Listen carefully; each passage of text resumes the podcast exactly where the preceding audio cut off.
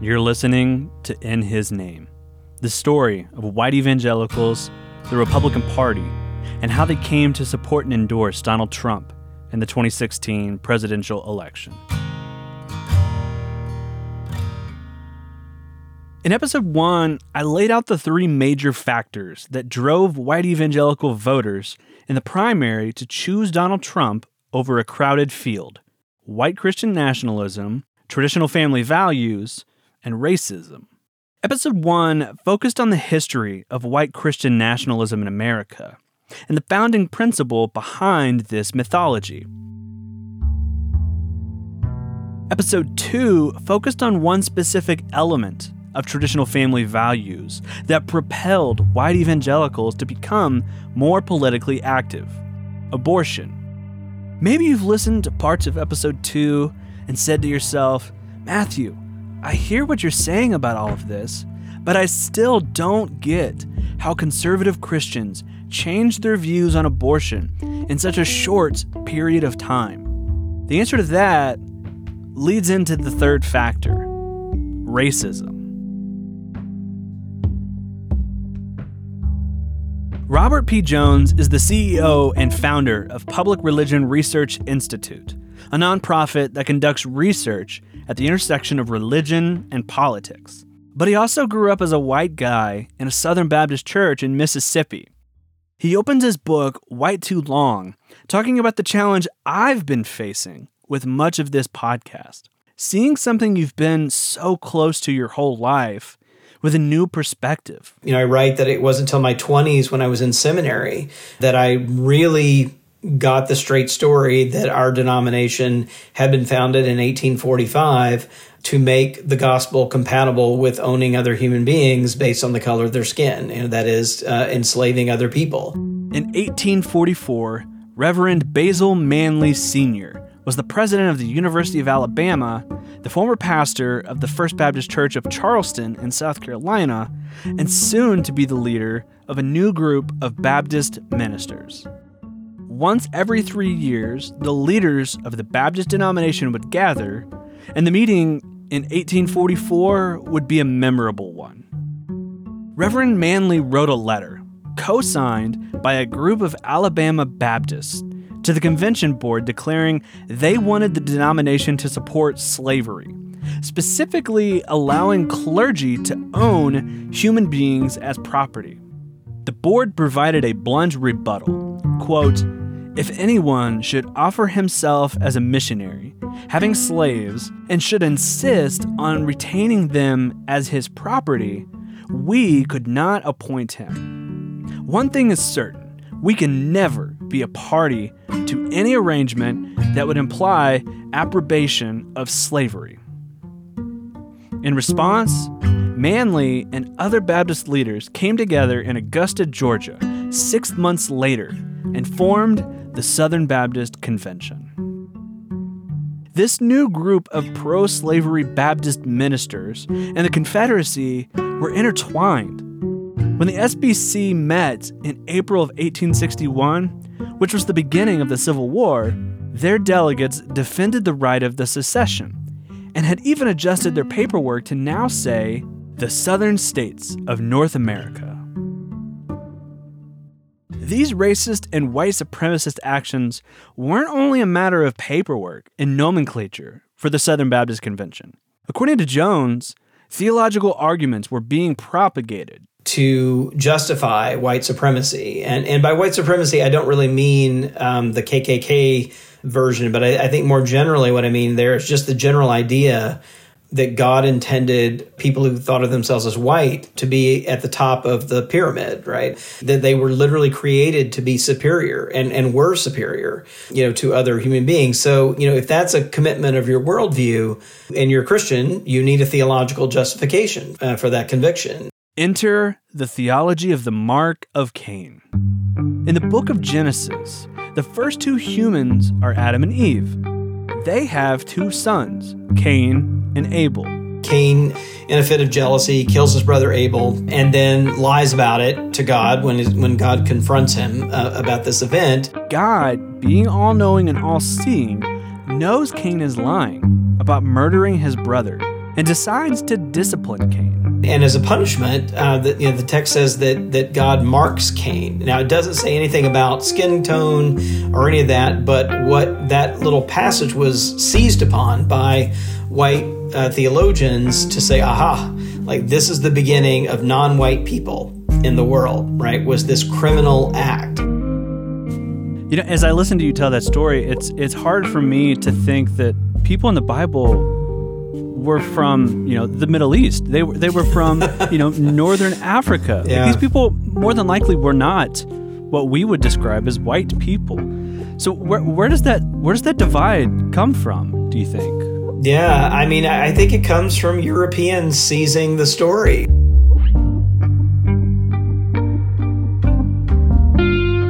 We begin to see a new Republican strategy following Richard Nixon's loss to John F. Kennedy for president in 1960. In 1964, the Republican Party nominated Barry Goldwater, a senator from Arizona. Here's Angie Maxwell, the author of The Long Southern Strategy. Goldwater in 1964 actually plays overt racism about the Civil Rights Act. His surrogates really do in the South. Goldwater voted against the Civil Rights Act in 1964 as a senator and believed that desegregation should be a states' rights issue, not something regulated by the federal government. So, how did he do in the election? He picks up five southern states and Arizona and loses the rest of the country. So Republicans are like, okay, maybe too hard. In 1968, Richard Nixon is the Republican nominee again. He softens his rhetoric on race and ends up winning over Democratic nominee Hubert Humphrey. But remember those southern states that Goldwater won with his overtly racist campaign? Four of those states went to George Wallace, former Alabama governor and vocal segregationist. Wallace had previously been a Democrat, but his racist and segregationist policies had been rejected by the party, forcing him to run as a third party candidate. Georgia native and Democrat Jimmy Carter turns the South blue again in 1976, which sends Republicans to the drawing board once again, leading up to the 1980 election. Angie Maxwell again. Can we still play this race card? Is that enough? Or do we need to add something to it?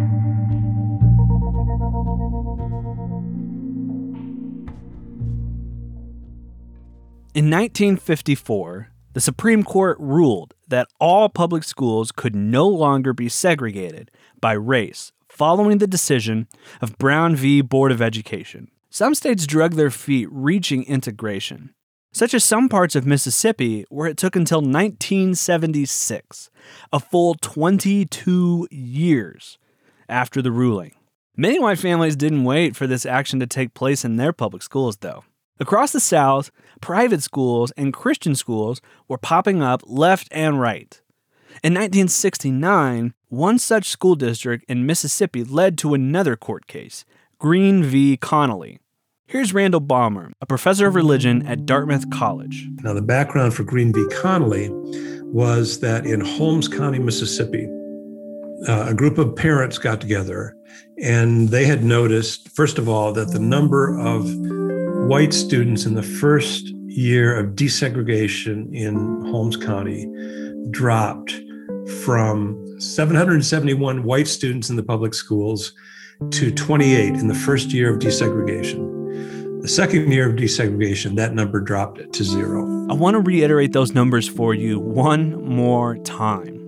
In the first year of desegregation, the enrollment of white students dropped from 771 to 28. And in the second year, there were zero white students. At the same time, there were three church sponsored segregation academies in Holmes County, Mississippi, that were applying to the IRS for tax exempt status. And this group of parents said, no, this isn't right.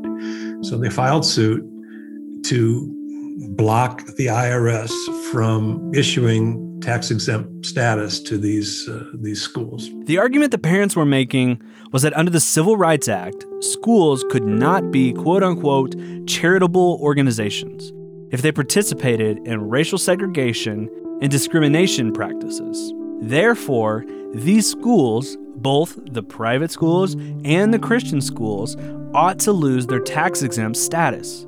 The district court in D.C. issued a ruling upholding that private schools could not discriminate.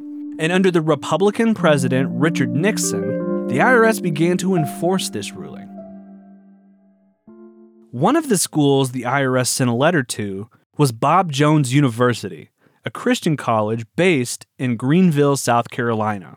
Bob Jones Jr., the founder and namesake of the college, argued that racial segregation was mandated in the Bible. He decided to placate the IRS by admitting one black person, a part time student who worked at the radio station and ended up dropping out a month later. After another letter from the IRS, Jones once again decided to admit black students, but only married ones. On January 19, 1976, under Republican President Gerald Ford, the IRS removed Bob Jones University's tax exempt status. Randall Balmer again. Uh, as the IRS began to enforce that, that got the attention of people like Jerry Falwell, who had his own segregation academy in Lynchburg, Virginia, and other evangelical leaders. And that is what galvanized them into a political movement that eventually became the religious right. It had nothing whatsoever to do with abortion. Robert P. Jones, whose book White Too Long addresses the legacy of white supremacy within white evangelicalism, agrees. You quote Jerry Falwell in your book in back to back paragraphs. Uh, the first quote comes from 1965, just a few weeks after Bloody Sunday in Selma, Alabama, where he essentially says Preachers are not called to be politicians, but to be soul winners. And then in 1976, his tone changes, and he says, quote, the idea that religion and politics don't mix was invented by the devil to keep Christians from running their own country. What changed for Falwell in that time frame of just 11 years? Well, what's remarkable about this is, you know, I think when you hear about Falwell, a lot of people think about abortion or LGBTQ rights, uh, you know, th- those kinds of things. But it's it's the reason I included those is because it's also so clear that what was motivating Falwell in both of those instances was race, right? And and upholding a kind of white supremacist worldview and a segregated society.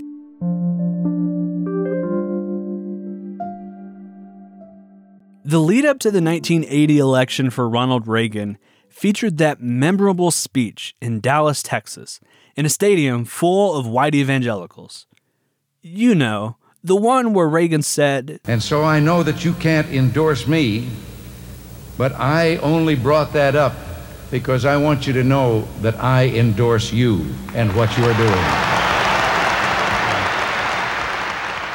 But there was one other memorable speech Reagan gave just a few weeks before that. The Neshoba County Fair took place near the small town of Philadelphia, Mississippi. And on August 3rd of 1980, Ronald Reagan gave a relatively short speech, but an impactful one. The audio quality is not great, but here's a portion of that speech. I believe in states' rights. I believe in, in people doing as much as they can for themselves at the community level and the private level. And I believe that we've distorted the balance of our government today by giving powers that were never intended in the Constitution to that federal establishment. In case you missed it, Reagan says, I believe in states' rights. I believe in people doing as much as they can for themselves at the community level and at the private level. When Reagan's talking about states' rights here, it's clear what he means. Angie Maxwell again. He's trying to say to these Southerners, I know y'all went back to Carter and Blue, but like, I get you. I'm one of you. I'm going to say all the right things. And you're going to know that I'm not going to, you know, impose more civil rights stuff on you. We're going to move past this. As we heard in episode 2, after eight years of Ronald Reagan, white evangelicals were disappointed with his presidency and the lack of movement on their preferred policies. In fact, they tried to run Pat Robertson, a televangelist, but ended up settling for George H.W. Bush because they believed he passed their litmus test. Bill Clinton, a Southern Democrat, is elected in 1992. And things got even more dire for Republicans in 1996 when Bob Dole, a senator from Kansas, was their presidential nominee. Dole was the Senate Majority Leader and a World War II hero that was highly respected. But he was an economic conservative more than a social conservative. Angie Maxwell. They really just like don't know what to make of the Republican Party under a George H.W. who doesn't say all the things they want and a Bob Dole who like didn't even want to meet with them. You know, they made him. They were like, you have to call these folks and you have some of these leaders, they need to feel like they have a line to you. And he just like really thought that was not okay or just it was giving them too much power. They were asking for things that somebody like Dole was like, that's unconstitutional. Like we have a separation of church and state. They weren't like asking for things he felt like he could do. Bob Dole was interested in what he believed made him a conservative lowering taxes. He was less interested in the things the moral majority had been pushing with Ronald Reagan. Your true believers that wanted Christianity asserted or prayers back in school or vouchers for private religious schools or faith-based initiatives you know they wanted more than that. That's what people like bob dole and george h.w bush were worried about and were scared that they would be pushed into a place that was really not constitutional. Arguably one of the most influential conservative leaders in the 1990s and early 2000s was rush limbaugh. Here's Kristin Kobes Du Mez, professor of history at Calvin University. What history shows us is that before Rush Limbaugh came along, conservative evangelicals were championing many of the values that Limbaugh gave voice to. This idea goes back to the fallout from the Scopes trial. Mainstream culture couldn't be trusted. Christians needed their own schools, bookstores, music, and now their own media and news. Limbaugh was crass and painted with a broad brush, but in general, you hear the talking points that white evangelicals can relate to that institutions and systems are not to blame for racial inequality, but in fact, may be to blame. Limbaugh said the quiet parts out loud. He moved away from dog whistles and picked up a bullhorn instead. He had no interest in political correctness. He would Tell it like it is. Here's Limbaugh in 2008 talking about the black community in America. They're acting like they've been left behind, and of course we've we've heard that this is because of racism, natural, uh, systemic, institutional racism in America. That we are unfair, that this country is uh, just horrible and, and rotten. Limbaugh goes on to talk about how black children don't have a father in the picture, and the mother is left to raise the kids by herself and that she abuses the government to get help. The mother remained the mother. She got the uh, financial assistance from this legislation from the federal government. The federal government became the father. Father didn't have to hang around in order for the kids to be okay, depending on how you define okay.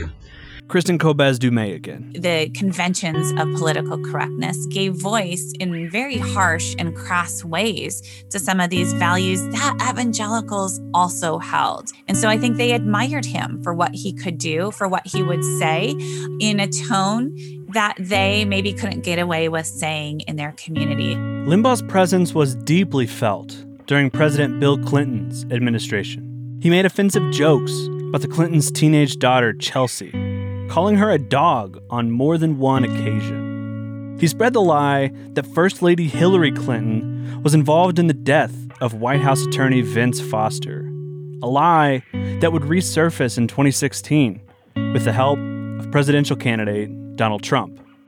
But perhaps one way this bombastic and willfully politically incorrect radio personality pulled in white evangelicals was around President Clinton's impeachment.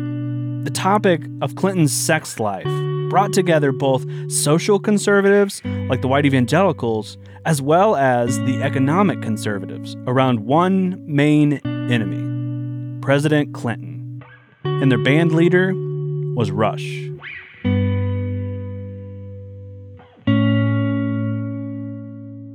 In 2008, Illinois Senator and Hawaii native Barack Hussein Obama was elected the 44th President of the United States, becoming America's first black president. It didn't take long for rumors and conspiracy theories to start cropping up about him. One that clung to the president pretty tightly questioned whether or not he was born in the United States. The theory came to be known as birtherism, and its leading voice was none other than reality television star Donald Trump. They respect him. What about this? You recently said about President Obama, I'm going to quote you. He grew up and nobody knew him. Nobody knows who he is until later in his life. The whole thing is very strange. What are you driving at there? Are you a birther, Well, Donald? Okay, let me, let me just tell you. I was a really good student at the best school. I'm not like a smart guy, okay? They make these birthers into the worst idiots. Why doesn't he show his birth certificate? I, I think he should he have probably to? because I have to and everybody else has to. Whoopi. I'm sure Why that you can't wouldn't he show? Trump spent weeks going on television show after television show questioning whether or not President Obama was an American. Gwenda Blair is the author of The Trumps Three Generations of Builders and a President, and has been writing about Donald Trump for decades. She points out Trump wasn't the creator of this conspiracy. But he saw its promise. He saw there was a constituency for that. He saw that it was a way to appeal to an anti-immigrant sentiment and a racist sentiment without saying so. For Trump, it was about underscoring President Obama's otherness. In questioning whether or not the sitting president was born in America, he was questioning his patriotism, his dedication to the country, and questioning whether or not he even deserved to be president. Finally, in April of 2011, President Obama addresses the press from the briefing room to clear the air about this conspiracy. As many of you have been briefed, uh, we provided additional information today about uh, the site of my birth. In tandem with the announcement that his long form birth certificate would be available, the president spent time talking about how this farce of an issue gathered more attention than his latest budget priorities on infrastructure and education spending. During that entire week, the, the dominant news story wasn't about these huge monumental choices that we're going to have to make as a nation. It was about my birth certificate. What is the impact for Donald Trump when Barack Obama has to go into his own press room and present the long form version of his birth certificate? Like, what's going through Donald Trump's head when that has to actually happen in, on live television? What can I do next? Gwenda Blair again. What can I push for next? I mean, you know, two seconds of thinking, yes, but then that because that he wasn't he wasn't really after just that birth certificate at all. He was that's just a stepping stone. Bullies never stop, you know. They get one thing, they keep pushing because it's never enough. And it it wouldn't be. Liberty University, being run by Jerry Falwell Jr. now, invites Donald Trump to give the commencement speech in 2012. As Falwell introduces Trump, he praises him for forcing Obama to release his birth certificate. Kristin Kobes Du Mez, again of Calvin University, says that the connection to birtherism and the nation's most prominent Christian university should not be all that surprising. core commitments of conservative evangelicals. Again, Christian nationalism right at the core. Culture wars politics, the history of racism and, uh, and segregationism is still a part of the movement. It has not been expunged, certainly not at, at a place uh, like Liberty, not wholly expunged and not within the broader evangelical movement. Oh, and there's more. there's also you know post 9-11 this real um, rise uh, in islamophobia within conservative evangelicalism. Again a, an embrace of militarism preemptive violence of the need to attack our enemies as we define them before they attack us. Culture wars, racism, Islamophobia, militarism, all of these factors make Donald Trump the perfect candidate. For the commencement speaker at Liberty University.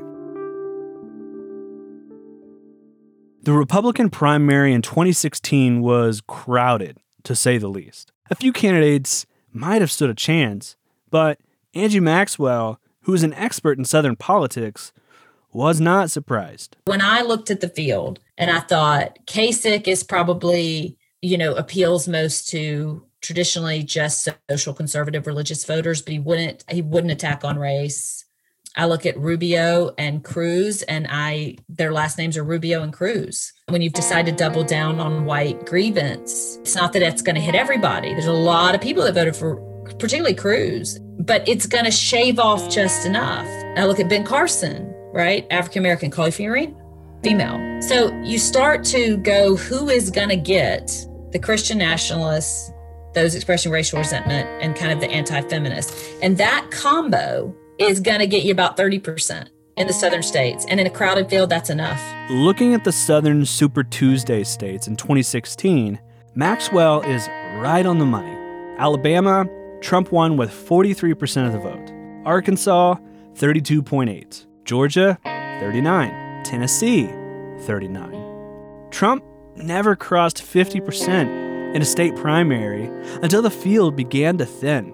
By May, Trump was the presumptive nominee. And in July of 2016, he accepts the nomination. And in November, 81% of white evangelicals in America voted for Donald Trump.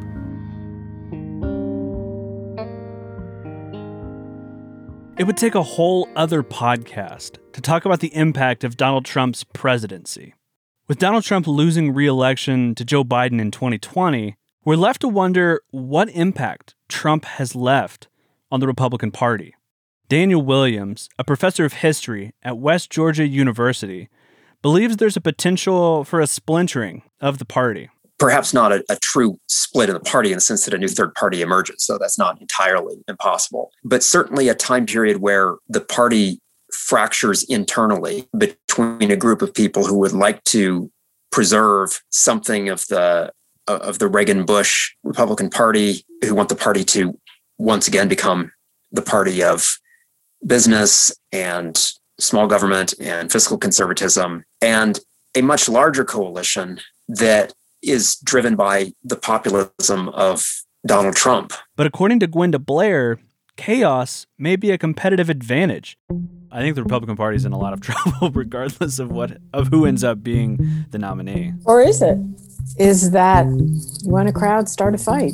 Is that the appeal of that kind of self confidence and certainty and insistence on being a winner and repetition, louder, louder, louder, continuous 24 7 of fake news, stolen election, stop this deal. Those things have a very eroding impact. Whether it's leaning into the culture wars and chaos, or it's splintering and realignment, it seems hard to imagine that the alliance between white evangelicals and the Republican Party will see a significant split. One thing does seem certain at this point, though they're not interested in re examining their racist histories or legacies.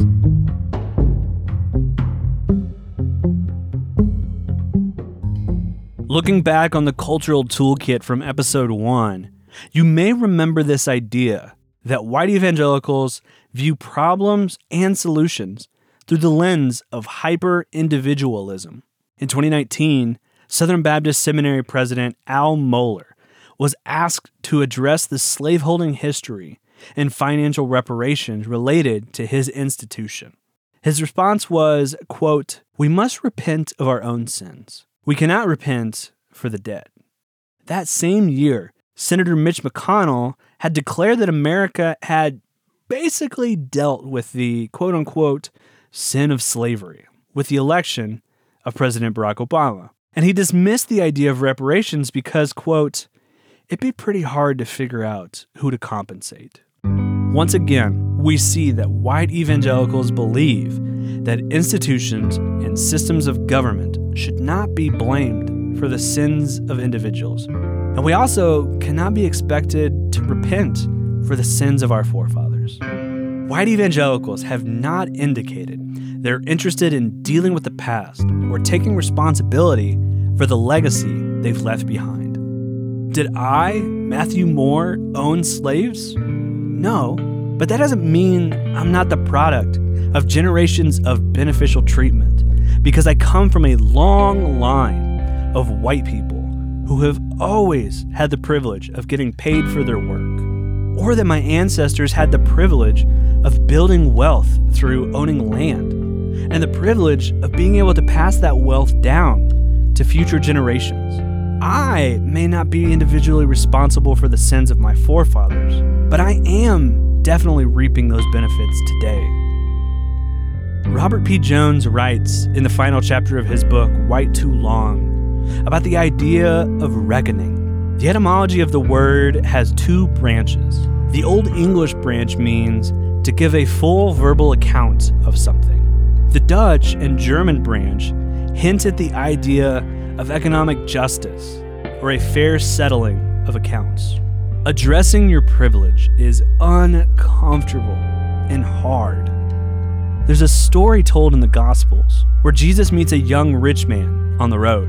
The man knelt before Jesus and said, Good teacher, what must I do to obtain eternal life? Jesus told him to follow the Old Testament commandments. And the rich man responds, I've kept all these things since I was a young boy. Jesus looked at him and then he said, You are lacking one thing. Go, sell what you own, and give the money to the poor. Then you will have treasure in heaven. And come, follow me. The man put his head down and walked away with sorrow. He wasn't ready for a reckoning in his life. Al Mohler is right in some sense. We can't repent for the dead. But that doesn't mean we have to keep perpetuating the sins of our ancestors.